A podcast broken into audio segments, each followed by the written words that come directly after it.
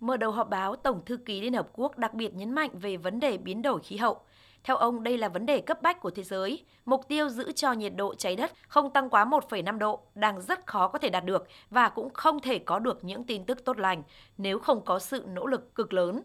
Theo Tổng thư ký Liên Hợp Quốc Guterres, giờ không phải là thời điểm để bàn lùi mà đòi hỏi những hành động thiết thực và mạnh mẽ.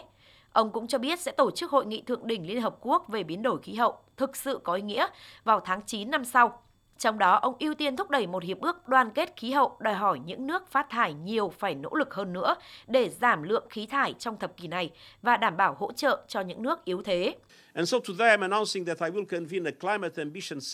Tôi sẽ triệu tập một hội nghị thượng đỉnh tham vọng về khí hậu vào tháng 9 năm 2023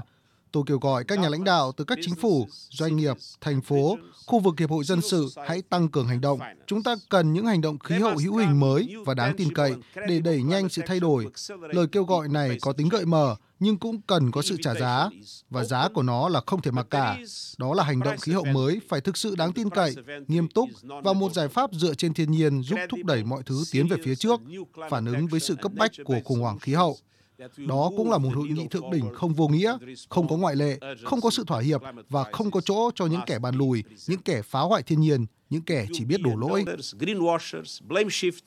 Các quốc gia trên thế giới đang chịu áp lực phải đảm bảo lượng khí thải được cắt giảm một nửa vào năm 2030 và giảm xuống mức 0% vào năm 2050. Đây được xem là con đường duy nhất để duy trì mục tiêu giữ cho nhiệt độ trái đất không tăng quá 1,5 độ. Về cuộc xung đột tại Ukraine, Tổng thư ký Liên Hợp Quốc kêu gọi cộng đồng quốc tế nỗ lực hết sức để đạt được một giải pháp hòa bình cho cuộc xung đột giữa Nga và Ukraine trước cuối năm 2023 nhằm giảm thiểu những tác động đối với hai bên cũng như đối với nền kinh tế toàn cầu. Ông cũng cho biết Liên Hợp Quốc sẽ tích cực làm việc để đưa ra những nền tảng đối thoại cho cuộc xung đột ở Ukraine nhằm giảm thiểu các tác động. Về giải pháp trong ngắn hạn, ông Guterres cho biết Liên Hợp Quốc sẽ tập trung vào việc nâng cao hiệu quả thỏa thuận do Liên Hợp Quốc làm trung gian, nối lại các chuyến hàng phân bón và thực phẩm ở Biển Đen của Ukraine, cũng như tiếp tục cố gắng khởi động lại việc xuất khẩu phân bón của Nga qua Ukraine, cũng như tìm cách đẩy nhanh việc trao đổi tù nhân chiến tranh. I strongly hope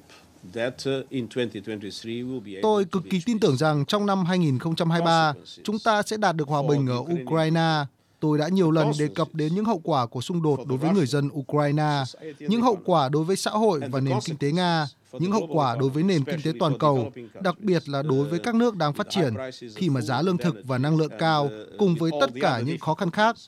như tôi cũng đã đề cập đến việc thiếu không gian tài khóa và tình trạng bất bình đẳng gia tăng nghiêm trọng mà các nước đang phát triển đang phải gánh chịu.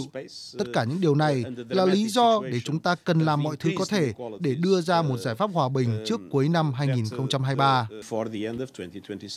Ngoài hai vấn đề trên, tại cuộc họp báo, người đứng đầu Liên Hợp Quốc cũng đề cập đến những điểm sáng về giải quyết xung đột bằng ngoại giao tại Ethiopia, Congo và kêu gọi giải pháp thực tế cho các vấn đề toàn cầu khác như vấn đề hạt nhân Iran, vấn đề người di cư.